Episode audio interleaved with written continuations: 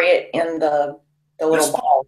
From Eat to Perform, I am currently being lectured by April Blackford on getting silicone spray. Writing that down, silicone spray. So if you hear my squeaky chair, that is what you're hearing. And hopefully next week you will not hear because I will have silicone spray. April, did you want to say hi to everyone? Hi, everyone. So, if you're listening to this on a podcast, awesome. You're one of the four people doing that currently. Um, and uh, we also do these on YouTube. I'm sort of joking. We, we actually do these mostly for members because members were saying that um, they like to be able to watch and listen to the webinars, but a lot of times they aren't able to go to YouTube. And so we were like, well, you know, why don't we just publish these to um, you know, various podcast directories, iTunes, SoundCloud, things of that nature. And so we have a few episodes up. Hopefully, people are enjoying those. Uh, what we talk about every single week is, uh, well, and then I'm showing off my new fancy glasses for April. Um, but what we talk about is that we're sitting here, myself and April, um, with a panel of Perform members. And what we're we typically talk about a theme, but sometimes we'll we'll take a few questions here and there. We found that the theme tends to go a little bit better. Let's see. Uh, somebody's asking a question. I want to make sure. Okay, so I'm getting compliments on my glasses so far. So if you, just in case you are only watching iTunes or listening to iTunes, basically I kind of have like a Buddy Holly look going on. Um, but these are these are reading glasses. These are not my actual glasses. So people are like, "Oh my goodness, he's not wearing his glasses." And like I don't actually have glasses. I just wear reading glasses when I'm reading the computer or um, doing coaches calls during the day. So that's actually one of the things that uh, April and I. April's actually the the leader of the pack of our group coaching program and we have i think we have five teams right now um, certainly four teams and kind of a fifth mobile team um, that we take uh, you know it's sort of like a premium level of eat to perform where we you know kind of work with clients a little bit more um, in depth kind of a good accountability type tool. So that's kind of a fun thing. So we're actually these webinars and and go to meetings and stuff like this we we do these most days. And it's kind of becoming second nature to talk into a camera. Um, so what i wanted to talk a little bit about was uh, working through injury and working um, when you're sick and then also plan being your workout and so i'm going to start with plan being your workout. Is there anything, April, that you wanted to bring up before we sort of get rolling? No, I think you're you're we're headed in the right direction. Okay, so um, let's start with plan being your workout because I think one of the things that happens for people is they sort of get tied up in this mentality. And to a certain extent i think what what the real problem is is that whether you're looking at it like this or not there is an element of earn your food to working out right?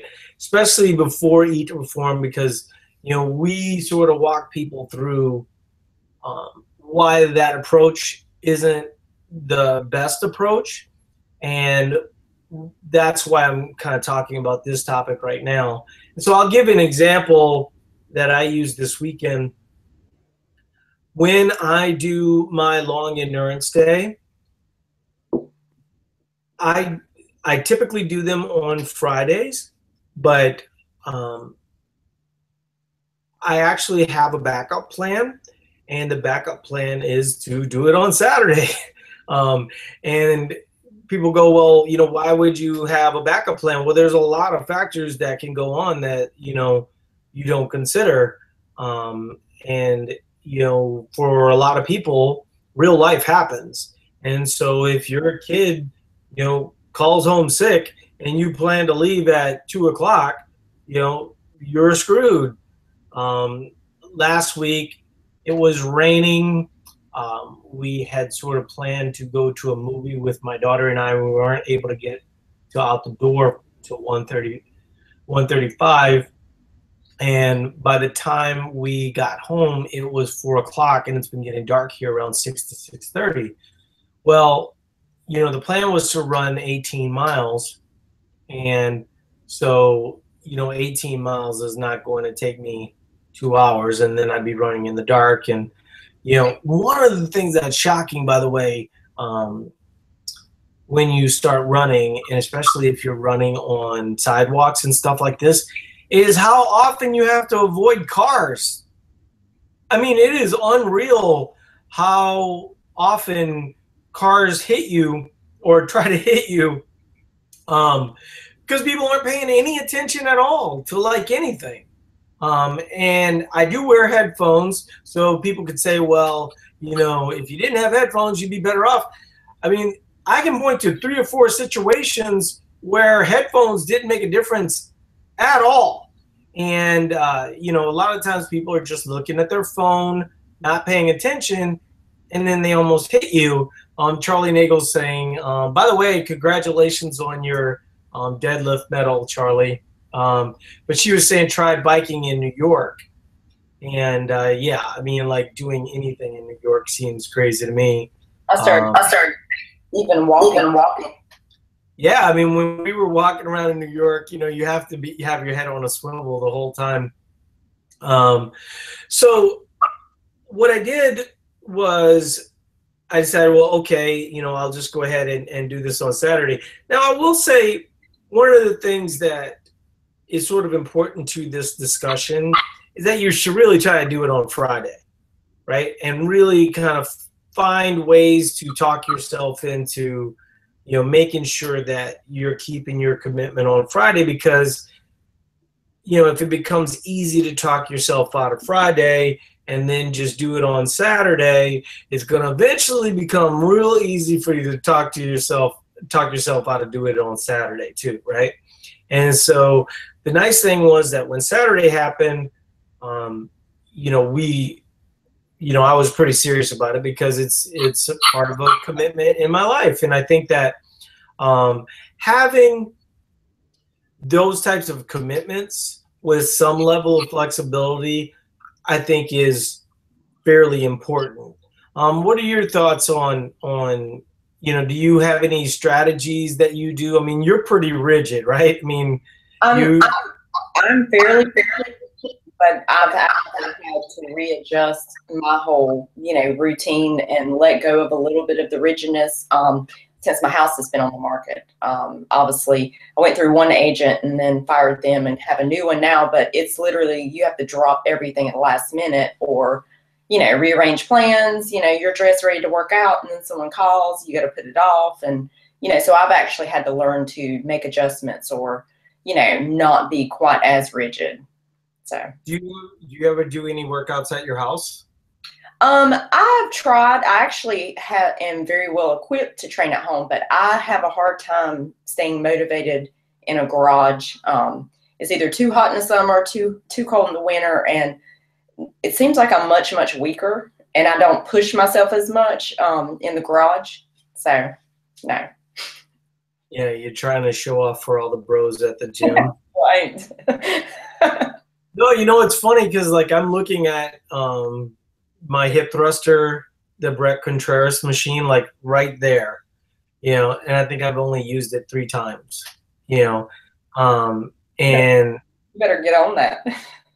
well, I'm trying to, you know, um, but I just I'm more motivated to go to the gym or to run than I am to work out in my basement you know. Um, i do have i do have a squat rack in my garage. I have a deadlift platform in my garage. Um, like you were saying you know living in minnesota sometimes it, it'll get a little cold. But i think that one of the you know i want to head back to the thought process of, you know, really don't try to push things off because if you push things off, what's going to end up happening is you're going to end up pushing it off on that second day too, and then you know you're in a bad routine. So really try to try to stick with your routine. You know, it's a commitment to keep health a priority, right? And so um, doing that, I think, is is a big thing. And when you look at all the priorities in your life, you know, sticking to a routine is certainly going to be one of those. The other thing is um, when I do my long endurance type day, as an example, and really a lot of my workouts are like this. I don't go in with specifics in mind. I go in with general ideas in mind. And so my thought process was I was going to run 18 miles. Um, my backup plan was to row a marathon, and uh, I didn't do either of those things. Um, and what I did was, is on Saturday or actually Friday night, I started talking to my wife because you know I did, and actually it's in iTunes right now, but I did a um, a uh, podcast with um, for the coaches course with Doug Chapman, who is Julie Foucher's um, coach, Chyna Cho, um, really like just CrossFit royalty, right? And so uh, Doug was talking about, you know, he has his athletes ruck, um, and it's really beautiful here in Minnesota right now. And so I thought to myself, well, that that sounds like an interesting thing to try.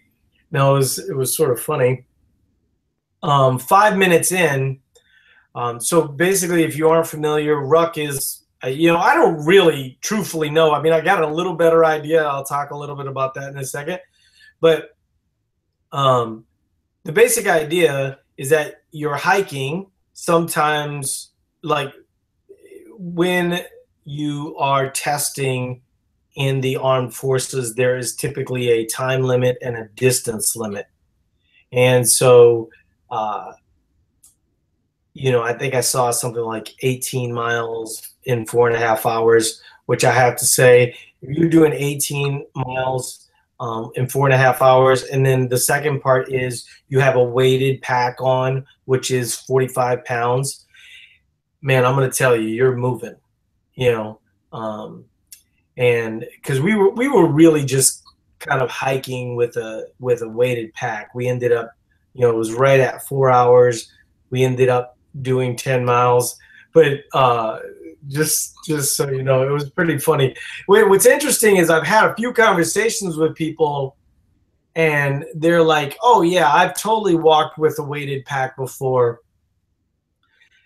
and I'm like 45 pounds? Like, really? Because 45 pounds is pretty heavy, you know? Um, I don't think the good majority of people are walking with 45 pounds. We did actually see a guy um, doing what looked like a real ruck, um, where he was kind of, you know, not, he didn't look like he was jogging, but he was moving at a pretty brisk pace and he had a gigantic pack, and absolutely, I believe his pack had 45 pounds in it. Um, but I don't think the good majority of people, you know, you you know, if you throw a sleeping bag in there, you know, something of that, it's still not 45 pounds. 45 pounds within five minutes. Seriously, my traps were lit up. I mean, they were they were like feeling it right from the beginning and I thought to myself, we just better turn back because I do a fair amount of long endurance, um, but my wife doesn't. And so I was thinking to myself, you know, she's going to really struggle if I'm struggling right off the bat. But then I thought, well, you know, maybe my, you know, traps will, you know, lighten up a bit. Um, I don't know that they did necessarily but what we did was is we took opportunities where um, every 30 minutes we would take the pack off for like a minute or two and then kind of get rolling and then every, on every hour we would kind of have some food strategically. Uh, one of the things I've been trying to do, I talked a, l- a little bit about it with my long endurance last week, was um, adding more food into the equation and feeling better as a result. I felt great. My wife was like a trooper. I mean, her HRV on both days. She actually, one of the problems that I'm having right now is after my long endurance day, I have trouble sleeping. And it could be com- some combination of more food, but I think it's just like pain. you know and so like uh, i'm a i can be a light sleeper at times and so if you know i'm in a little bit of pain it sort of wakes me up but what was interesting about it was is that i think i took like a little nap um you know the the very next day which was a sunday. But i wasn't really like super tired. You know my hrv was was pretty good. I think it was like 84 and it was green but i mean i felt like my whole body felt it you know? Um and actually what i've started to see is that my hrv is sort of delayed. And for those that don't know i'm talking about heart rate variability. Um, all of our group coaching clients just got their hrv um, uh, monitoring finger kits. And so basically, you put it, it's like a EKG that you put on your finger and it measures the variability of your heart rate and also measure, measures your resting heart rate. And so this morning, my resting heart rate was was pretty good, but you know, my body was still kind of. I, I, felt good, honestly. I think I probably could have worked out. Like if I didn't have um, I mean, this is normally a rest day. Normally, it goes Friday's long endurance. Uh, Saturday is uh, Saturday is a rest day, but I kind of you know we'll do some hiking, walking type stuff, and then Sunday is a workout.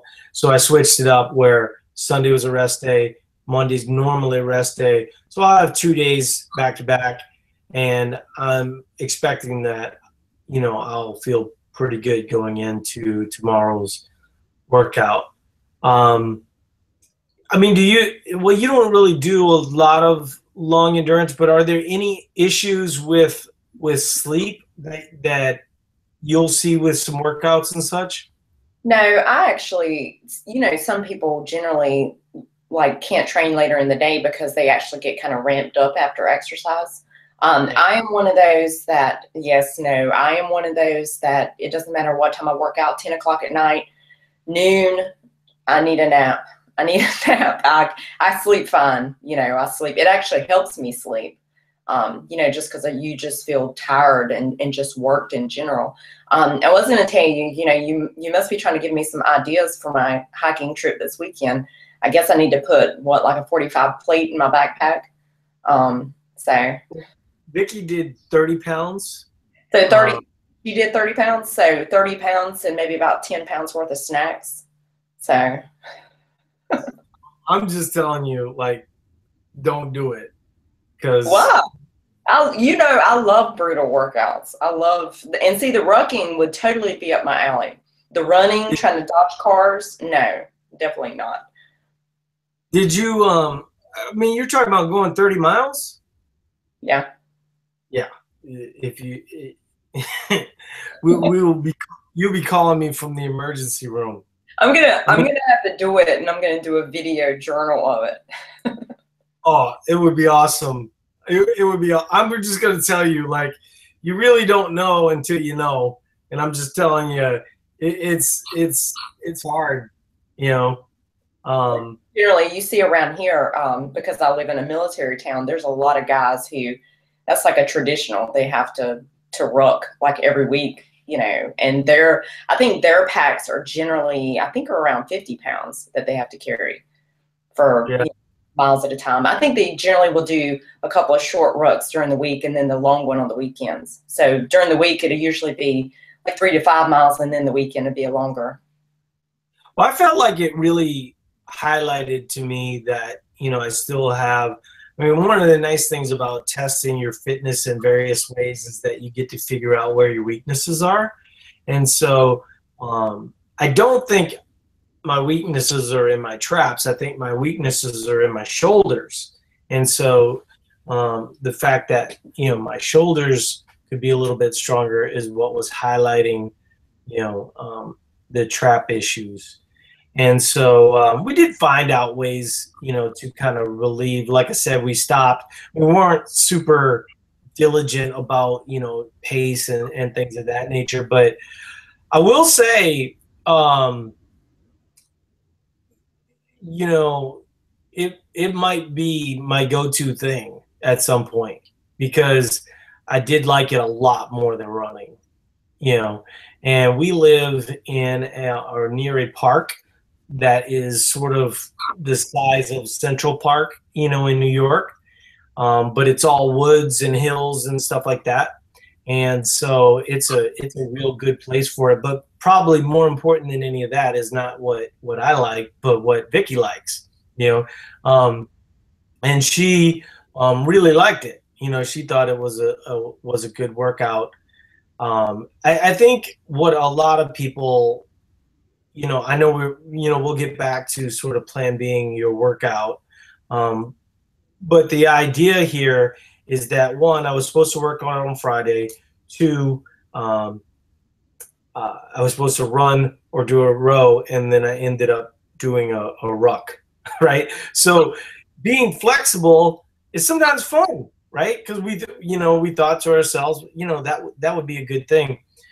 Um, in terms of HRV, what I'm seeing um, fairly consistently, actually, is that sleep is probably a bigger factor than just about anything. And, um, you know, just judging strictly on heart rate variability and the ability for people to recover, we always talk about sleep um, being a big deal you know, I'm getting some indications that sleep's a bigger deal than food. You know, and so I think that that's interesting, which is also interesting because when you talk to people, right, often they will say, you know, I'm sleeping a lot better now that I'm eating an adequate amount of food for what I do. And so, you know, it it ends up kind of working on itself in layers um, which I think is. I actually agree that sleep is probably it's as important, if not more important, than the food. Um, I know for me, I generally keep a pretty strict schedule in regards to sleep, and if there are days where, which I haven't gotten my HRV yet, but if there are days where if I'm short on sleep, like I normally average seven, seven and a half, and if I get five hours, and I have to get up. My my husband usually gets up around five in the morning, and I'm the good wife and wake up, you know, with them and go ahead and start working, even though we're both so tired, we normally don't even talk to each other. Um, but if I'm short on sleep, my heart is actually racing whenever I wake up, you know, so it's, you know, it's not like you're waking up calm, relaxed, and recovered. You know, your body's stressed because it hasn't gotten enough sleep. Maybe if you brought in that Celtic spoon, you know, he would want to communicate with you more in the morning. Start stirring his his coffee with the spoon. Yeah, this morning I actually had um, I don't know if you've seen in the meal planning group, but people were talking about those AeroPresses. And so I was out of coffee and we were using the AeroPress when we were um, in Grand Marais, which worked out really good. I mean, like I could not recommend that thing more. But I was out of coffee at home, so I ended up doing it. Um, we didn't actually have a, a, a tea kettle, um, and so I was able to warm up the water a little bit more. Holy cow! you know, that was awesome. Like, I mean, I might actually do that more mornings just because it was that good. So I need yeah. to I need to break mine back out because I actually had ordered one of those years ago back when we were in the, the original Facebook group together because you loved yours. The little, little No, it's it's different than that. It's like a press. What somebody in the meal planning um I know what you're talking about because I used to. What I used to do is it was like a Cuban. Well, I think it was actually an Italian espresso maker, but um, they're very popular in Miami to make um, uh, cubanos and and you know what a cafe con leches. Um, so I think the cubano is basically like espresso with sugar in it, and then the con leche is espresso with milk. Um, but both are really, really good. Um, I mean, like just thinking of whether or not I'm gonna go to Miami, um, that that is one of the things that sort of calls to me. Um, but I, I, think when we're talking about uh, working out, you know, oftentimes if you have a plan and you have something that's similar, right? My goal was four hours. Um, you know, Fitbit doesn't like rucking, by the way. Um, so, you know, if I had done four hours worth of running, as an example, you know, I would have burned 25, 2,800 calories. I think I ended up burning like 1,700 calories or something like that. Um, so um, it's not registering the weight. Um, the your heart rate doesn't, you know, my heart rate really didn't spike up very much. Um, I'm sure sometimes when I went up hills and, and things like that, it, it was. But I think really sort of the point being that when you get a chance to do something fun rather than just work out, don't ignore that. View that as an opportunity. You know, um, I remember recently uh, it was a workout day, and my daughter asked me if we could go rock climbing. And so instead of going to do my regular weight set, I ended up, you know, going rock climbing and had a blast. Just loved the heck out of it. And so I think for a lot of people, you know, they sort of want to get into this routine and keep to the routine. But if you're if you're doing something active, it's not like you didn't work out, right? You know, so in in the case of of the ruck, even though it might not have been 18 miles worth of running, it was certainly hard. Exposed some weaknesses, and what what it really did more than anything was show me that you know, I could have another thing. You know, I mean, we're getting to the point where um, it's almost wintertime, so there'll be some opportunities for cross country skiing. I'm not very good at that, um, you know, but like anything, you want to get good at something, you know, keep keep at it. Um, the other thing is we have snowshoes. And so snowshoeing, the problem that you run into with some of these things when you're go- kind of doing long distance, you know, you got to be really careful of overheating and sweating and wearing too many layers and stuff like that. And so, you know, sometimes, uh, you know, that can become a factor. You know, it's easier, obviously, to control the conditions when you're running on a track or, you know, rowing in a in a gym or something like that. So, um, so I, I would encourage people to embrace kind of different type workouts. Once again, you know, uh, even if you looked at, like I said, you know, a typical CrossFit workout, you know, even weightlifting, three to 500 calories, 18 miles would have been 2,500 calories. That's five days worth of working out. Even if you discounted a little bit of what the Fitbit's, Fitbit's saying, it's still three and a half days worth of working out because I was able to do that much time. And, uh, you know, if I can convince my wife, you know, it's always easier to adhere to something when you have more people counting on you doing it. So, if, you know, I'll, I'll honestly tell you, if my wife says, you know, um, you know, she wants to make this a habit, this is the new habit. I would drop running in a heartbeat because then two of us um, are are doing it.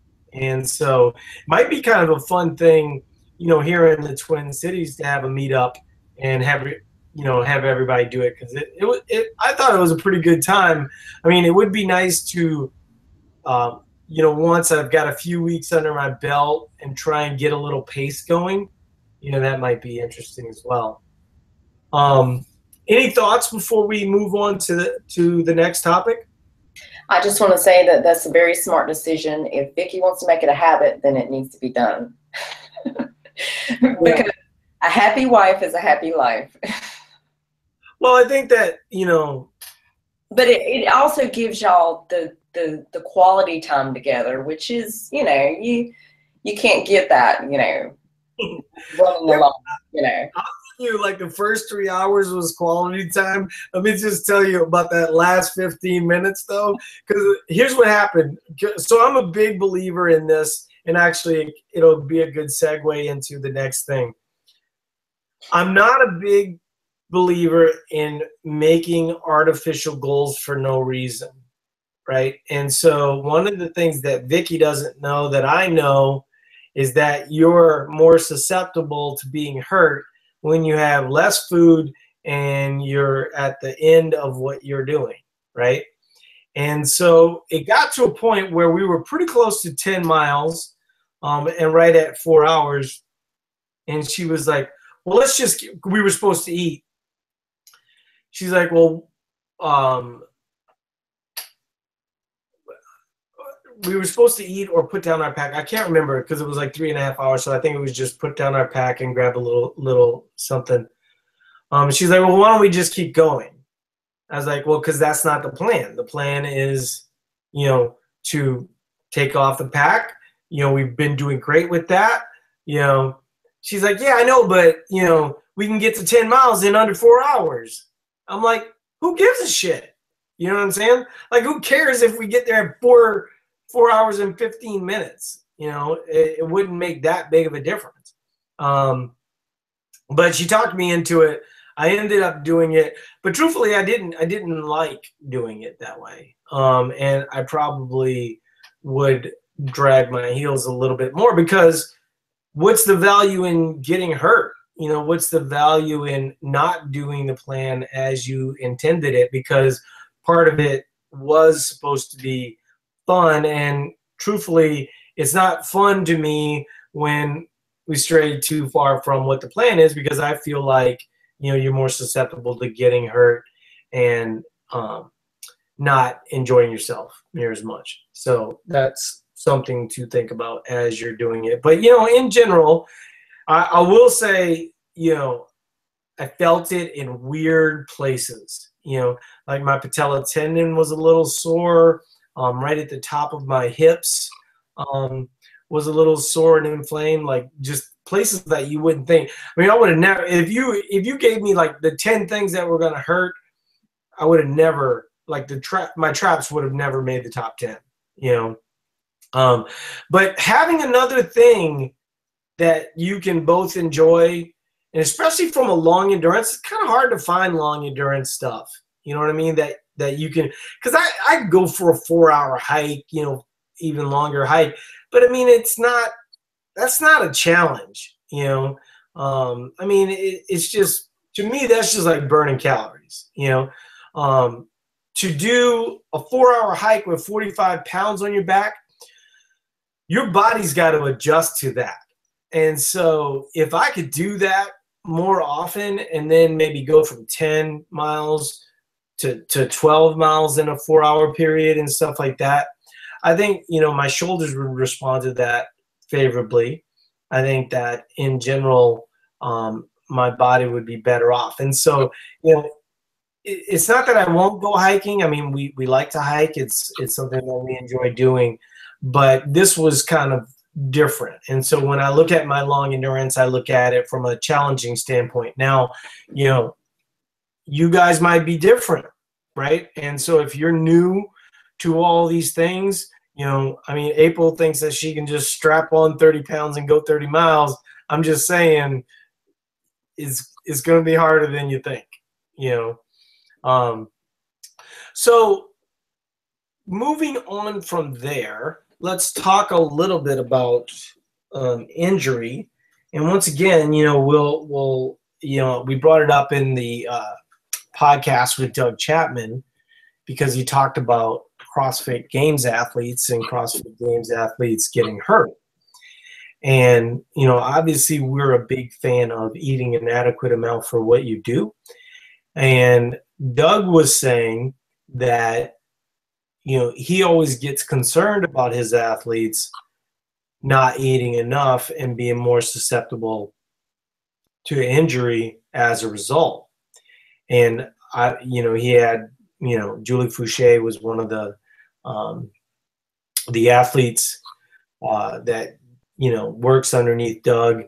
Um, I went and visited those guys in February. Julie was super sweet gal, um, very nice to my daughter. Um, you know, was just really, really nice to Mike and I. Um, but I did say at the time to both her and Doug that, you know, um, just from the looks of what she was eating, there were some additions that, that could be made. You know, what role, you know, food played in her recovery and things of that nature, you really don't know. But I do think that a lot of these uh, CrossFit Games athletes, and we even see it with Danny occasionally, where um, you know it seems like you know, I, mean, when you're working out a lot, sometimes you don't always feel like eating, right? And so you know, you've got to be very conscious about planning that type of stuff. And oftentimes, I think that you know these athletes mentally they're just so much stronger than regular folks mentally and that will bring you farther than a lot of people think but if you had that mental capability and also had food you'd be more susceptible to not only get better but you wouldn't get injured as a result right once again i'm not saying you know julie got hurt because you know who knows you know um, what I am saying though is that if you're eating an adequate amount of food, you're less susceptible to that kind of thing. And I think that that happens in some small way for all of us, right? Where whether it's sleep, whether it's food, whatever it is, you become more susceptible to being injured or sick when your routines aren't good, when your sleep patterns aren't good, when your food isn't um, inadequate, you know, amount. Uh, I think that to a certain extent, quality of food does matter there. I think that, you know, sometimes you can kind of get into a little bit of a rut. That said, if you gave me the option and you said, this person can't eat the best choices, should they eat less or choose bad choices for a few days? I would probably say eat an adequate amount of food that isn't super optimal and just try and find opportunities to have a salad, have more starches, you know, things of that nature. What are your your thoughts on that discussion, April? I absolutely agree that obviously if you're in a situation where you know where you don't have very many food options you know rather than avoiding food eating what you can to get an adequate amount. I do also highly agree with the quality of food um, on the prior topic um, you know that when someone trains a lot getting a good amount of quality food is very important just for the for the micronutrients i think are you know really good. Also whenever you're sick i think that you know the micronutrients help a lot as well the thing about micronutrients that i don't think a lot of people factor in is that micronutrients are much for instance if we're talking to someone about performance focused fat loss phase right and we're putting someone through eight weeks one of the largest arguments for mostly whole foods in that scenario is obviously that you know it fills you up. You can kind of get away with fewer calories but you know you're going to need to have those foods for micronutrients. When you're eating let's say 2200 calories um, as opposed to say eating 2700 2800 calories micronutrients isn't as big of a concern because you will get more micronutrients just from volume of food and so that's something to think about when you're talking about you know um, uh, when you're talking about you know going through a period where you're trying to maintain you're trying to thrive, you're trying to get better at working out and things of that nature.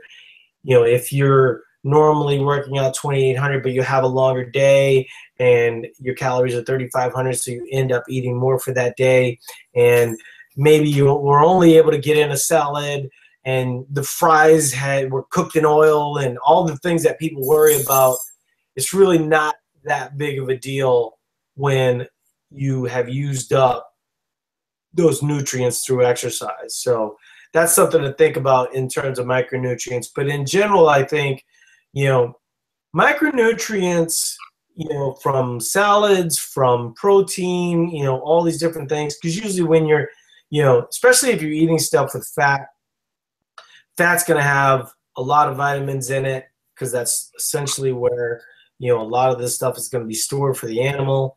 And so you'll end up, and then, you know, in terms of absorption to your body, fat plays a pretty important role. Um, and so, uh, you know, one of the things that I like to do is I like to have a strategy earlier in the day where I'm getting in good amount of, of micronutrients. Um, if I don't have, like, say, a salad at lunchtime, I'll always have a salad, even if I'm having a starch. A lot of times, we'll we'll often advise people to have their starches away from their fiber just because of uptake I don't always concern myself with that. I guess the best way to say that is I prioritize micronutrients over uptake of glucose, right? So I'd rather get vitamins in um, than lose a little bit of optimization related to, you know, uptake of glucose into your muscle or whatever.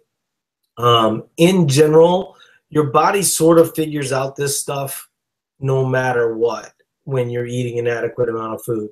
Now, when we talk about eating an inadequate amount of food, this is one of the arguments that we always make um, for you know having an adequate amount of calories most of the time is that your body is more easily able to figure it out if you're constantly asking your body to do difficult things you know it's it's going to ultimately kind of have this down regulation effect.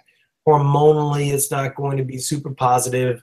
So if you're only doing it occasionally, no big deal. Like as an example, today, um, my calories aren't super high. It's a rest day. You know, ate pretty freely this weekend.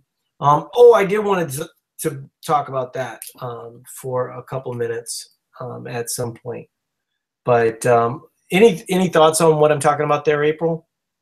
Um, I agree with you. I actually was going to say that I agree about the um, having majority of your vegetables with your fats earlier on in the day because your um, your micronutrients are going to be better absorbed with the fats. The vitamins will be um, better absorbed.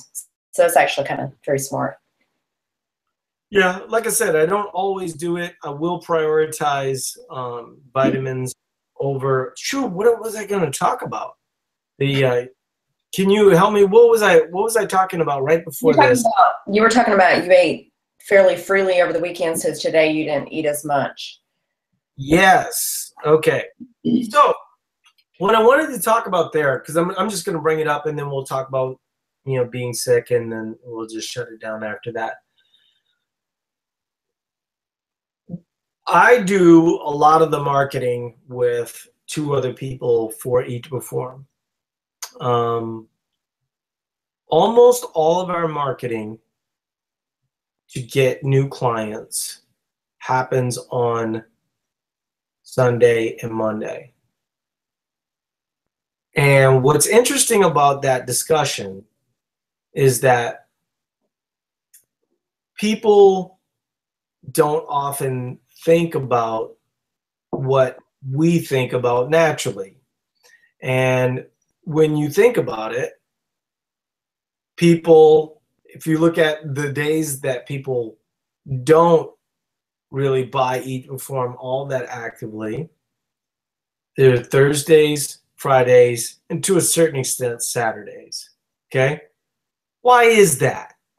Well, because they're not consciously thinking about their food intake. You know, and in fact, they're probably just enjoying themselves on Fridays and Saturdays then what happens? People go Sundays and Mondays, gotta get things in shape. Hey, I've been hearing about this Eat Perform. Sounds like a good thing. Boom, they sign up.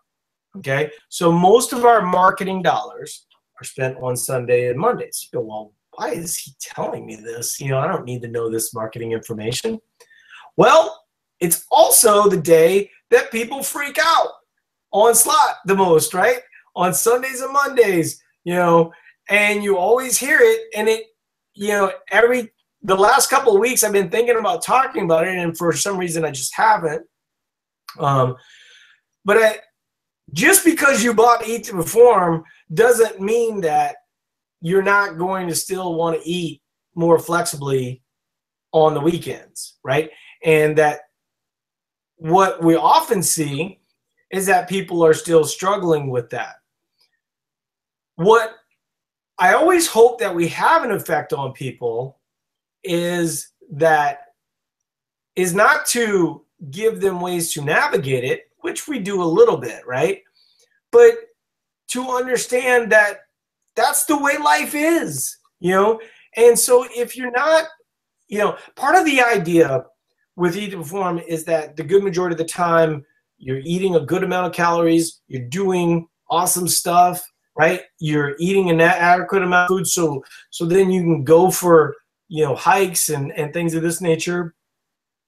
Um, and I think a lot of people look at it, you know, kind of the opposite of the way that we look at it. You know, when I when I think of eating, I think, oh, you know, if I if I uh, have a little bit more food on a Friday night, then you know my hike on Saturday is going to be better, right? And so a lot of people don't think like that because they kind of view food from a punishment standpoint or you know restriction standpoint. So one of the things that we really try to impress upon people with Eat to Perform is, you know, since you're supposed to be eating normal the good majority of the time, don't trip out about, you know, Fridays and Saturdays. Yet people still trip out about Fridays and Saturdays. And I feel like, um, one, you know, you have to decide, you know, what's your priority. And, and we would make a strong argument for activity. I mean, when you look at people having progress, seeing results, you know, what I hope you hear from April and I on a weekly basis is that work matters greatly. And so when you go, well, you know, you know, scales up, feeling a little fluffy or whatever, right? And it's Sunday and Monday, tell me what work you did. Right? And so because like one of the things that happens for me especially on my long endurance days is you get sort of depleted right and even after you have food it's not like you know you go to bed like shredded um, and oftentimes like even going into the second day my my body is still sort of adjusting to you know kind of the beat down that it just took, right?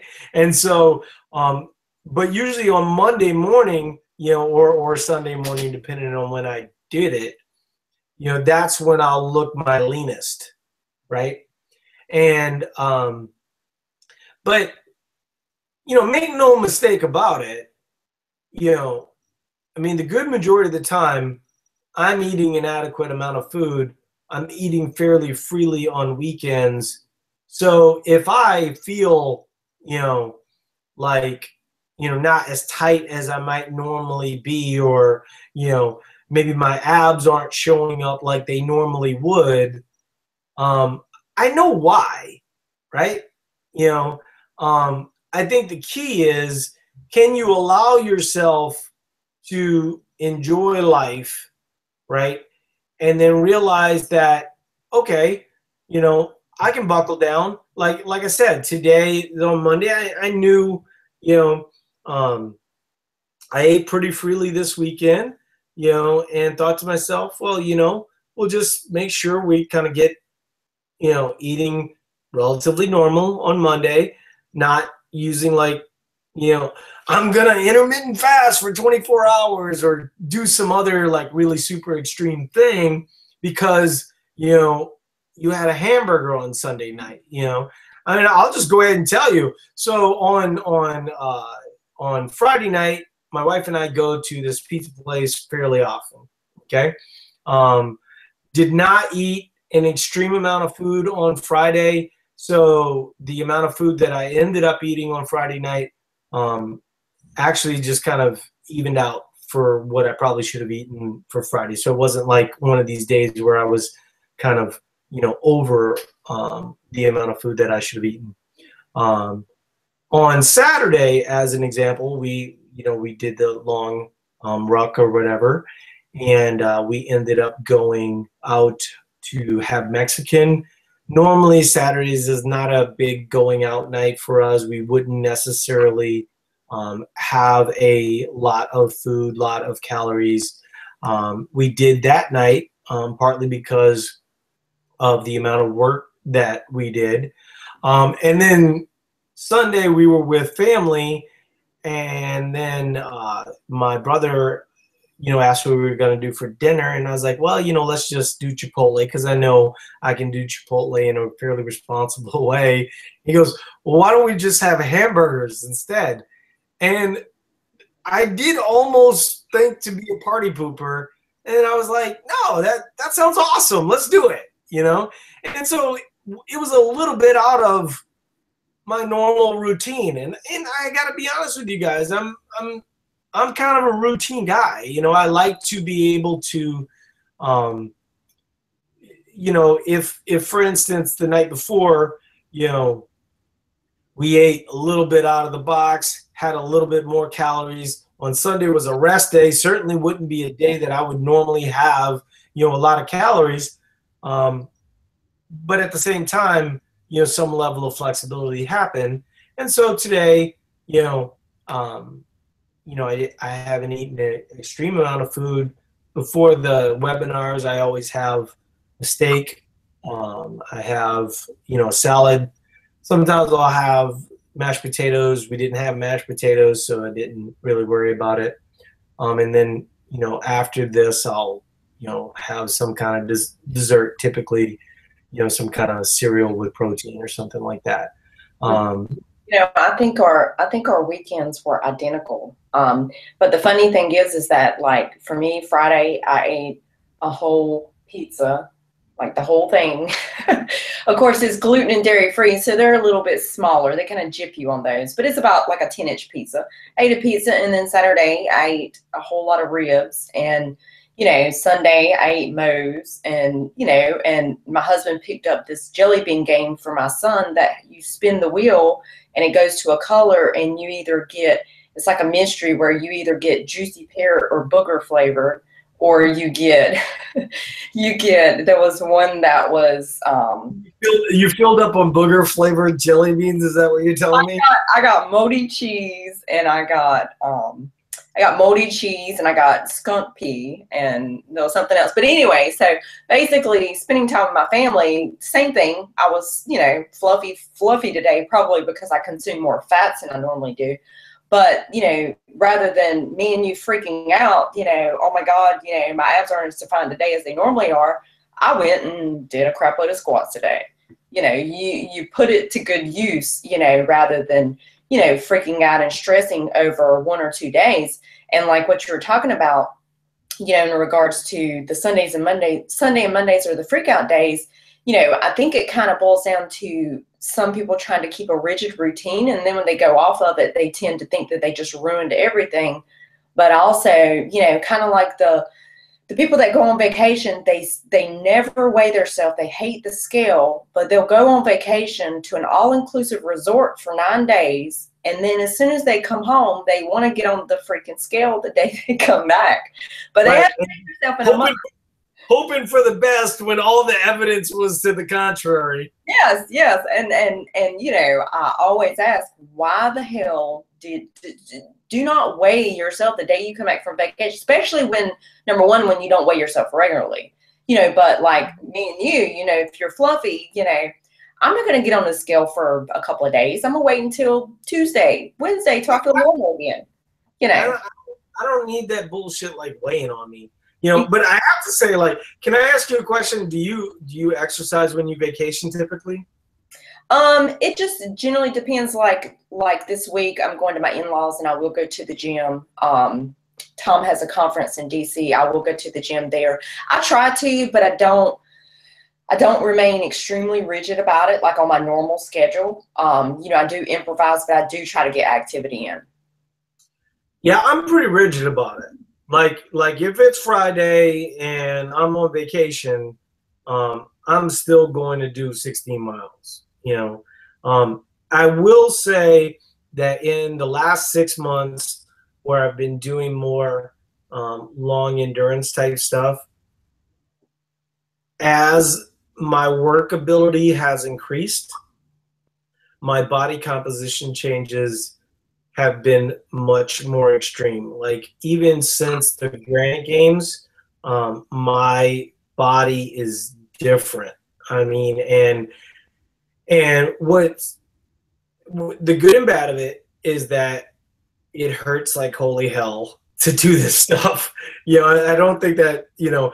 I mean, even adding the food you know, um, the food has definitely helped, um, and that's only been a couple weeks. But you know, as I've started to go go longer, I realized that I needed to have a little bit more um, intra-workout nutrition. So that's helping for sure. Um, but the amount of work and the um, amount of muscle you know i, I don't know i, I have I've, I've been really trying to stay away from the body fat stuff because I have a body fat machine in my house. I try to stay away from it when the mirror is telling me a really good story. Like, why do I need to know what that is? You know, I mean, my my you know lats look bigger, my traps look bigger, my arms look bigger. You know, my my abs have more definition. So why do I need to know any of this other information? It's just going to you know, mess with my overall progress level. I mean, the other night I ended up doing legless rope climb, and normally when I do legless rope climbs, I can do like three or four. You know, have to space them out, kind of get a little tired. I mean, 100%. I mean, just dead on. You know, um, I was doing 175 on bench press, five times five. I have kind of a bad shoulder. I don't tend to use that as an excuse, but to be able to do 175 five times five um, pretty easily, you know, that's telling me that I'm probably over 200 now on my bench press, which has sort of kind of been this, you know, I've been able to do 200 before, but it wasn't always pretty. Um, and so I'm really trying to kind of progress into those those levels. But it, it's funny. I wouldn't say that the running is making me stronger what I would say is the resting is making me stronger. And what I mean by that is in the past, you know, I've tried to, um, you know, get in more volume in theory to get stronger. And what I'm finding is that the running tends to allow for the rest of my fast twitch muscle and things of this nature and just better recovery in general. Um, the the last thing that we'll talk about, and we, we won't spend a lot of time with it because we're already past an hour.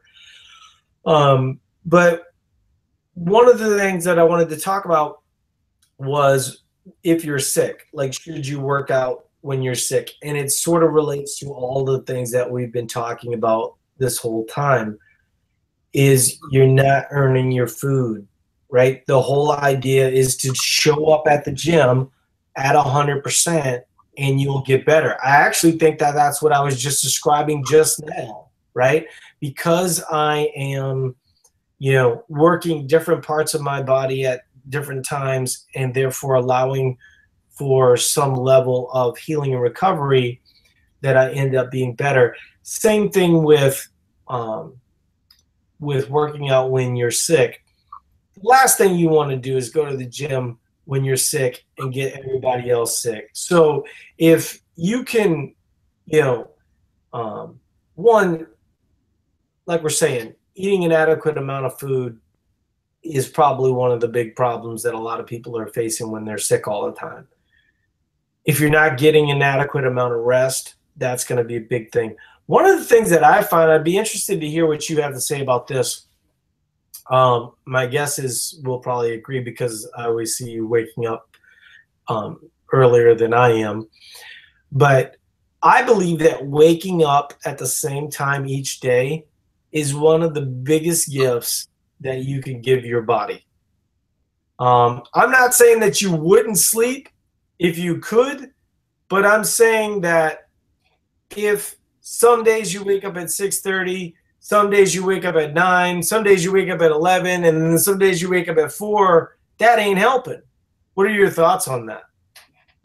Um, your your body has a has an internal clock, and having it on a set routine and schedule is is absolutely good. And when you like what you said, when you get up at different random times, I think that's why a lot of times like night shift workers, um, you know, that have all the various trying to because like my my mom, she's been a nurse for 20 some years and she's always worked night shift. And what she tries to do is, you know, she'll sleep a little bit during the day, not enough sleep, and then get up and go to work.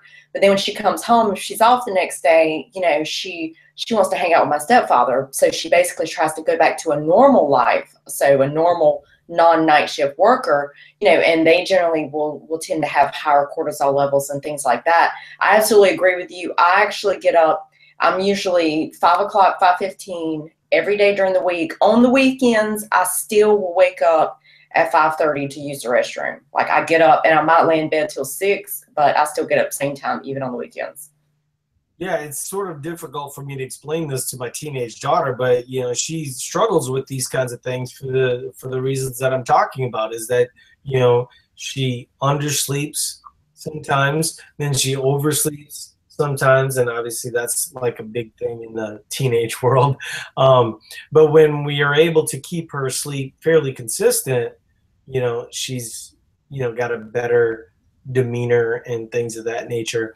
So i think that you always want to check you know are you eating an adequate amount? Are you sleeping? Are you waking up at the same time? You know if you are not feeling 100%, you know, there's no reason why you can't get in a longer walk rather than go to the gym trying to lift weights substandard.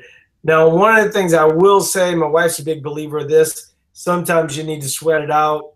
I do think there is something to that. I think that, uh, you know, when you're feeling, you know, if you're feeling like 80 to 85%, that going to the gym, getting good sweat on can be kind of the thing that sort of helps you get to the next level. And so sometimes just sitting on the couch and watching TV isn't going to be the big thing. I mean, one of the things that, you know, I've talked about a number of times when uh, I first started doing CrossFit, one of the things that really struck me was when people would show up uh, after you know kind of getting injured. And then they'd show up four days later and they'd just be working around the injury. I think the problem with being off of the horse for too long is that it becomes difficult to get back on the horse. And so you got to find ways to sort of stay where activity is still a priority in your life. But the goal of exercise is to get better at exercise. It's not to earn food. It's not to, you know, you know, I mean, it, it's kind of interesting because I do have a lot of family members. I have talked them into um, getting a Fitbit so they're more conscious of movement. But the problem is, is I can't talk them out of earning their food. and so, um, I, you know, given the two choices, I'd rather them be more conscious of activity um, and and knowing that on the days that they're eating more that they should be a little bit more active. But at the same note you know I, I really think that when you change your intake just from that standpoint of, of kind of that mental thing where um, you're eating to you know perform better at exercise it's it's kind of a mental shift that makes a really big difference for people. I know it, it certainly does for me. And then when you can do that, and then some days, you know, like I said, you know, if you have a day where, let's say, you weren't really tracking all that much, but you know, you only burn 2,300, but you ate 2,800 calories, you know, that doesn't mean that you can't give more effort in the gym, you know, the next day or two. You know, I know after this last weekend of having a good amount of food and then allowing some good recovery from the stimulus. I mean, once again, I, I don't want to go too much longer here, but you know, one of the things that I don't think that a lot of people account for when I first started CrossFitting, um, I wasn't very strong and I started lifting weights. And I was eating a good amount of calories. You know, I was able to eat, you know, over 3,000 calories all the way down to 162 pounds. When I went to CrossFit, I started having to eat 3,500 to 4,000 calories just to keep up. What happened? Well, was I doing that much more? No, but my body was adapting to the stimulus. And so, therefore, I needed more food. Eventually, though, my body did adapt to the stimulus and I didn't need 3,500 to 4,000 calories. And I would say right now, on most days, I eat somewhere in the neighborhood of 2,600 to 3,000 calories a day right? And so keep that in mind that if you're new to exercise, you might actually need more calories than you think. I know that for a lot of people, if you're coming from an undereating background, all of this stuff is sort of scary. But the harder it is the things that you do, the more you're changing your routine, you might require a little bit more food to adapt to that. And if you don't, you won't progress and you won't get better at exercise and ultimately, what we're trying to do is reduce your levels of adipose tissue or your fat and then increase your lean body mass. Well, that isn't always easy to do, especially for somebody that's been training for a while. And so, trying to make sure that you're getting in an adequate amount of work, that you're actually allowing for a certain amount of stress that your body has to adapt to so you can then get better. So, keep those things in mind as as we go. Last thing I'm going to say before we shut this down, I know I've said that a few times here. One of the biggest gifts that I was able to give myself um, was I figured out that I controlled the switch. And what I mean by that is I controlled the switch on how much I weighed. I controlled the switch on how much water was in my body and you know what I ate and, and things of this nature. And staying weight stable, I think, is something that is mentally freeing for people. Now, I'll say if you're a woman, okay, you gotta allow for a three to four pound fluctuation one way or the other because that's just the that's just the way that evolution made that happen right? It is. you got a you got a sucky deal there, but but as long as you're in that you know window, you're fine. And I think that you know everybody kind of thinking from that standpoint of they control the switch. I think that is sort of liberating for people. So my dog is tired of me and that's who who you're hearing howling in the background.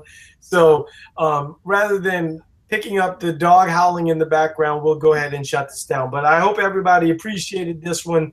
We tried to cover a lot of ground, and and uh, appreciate everybody staying here throughout it. So talk to you later. April, do you want to say hi or bye? Good night, everybody. All right, talk to you guys later.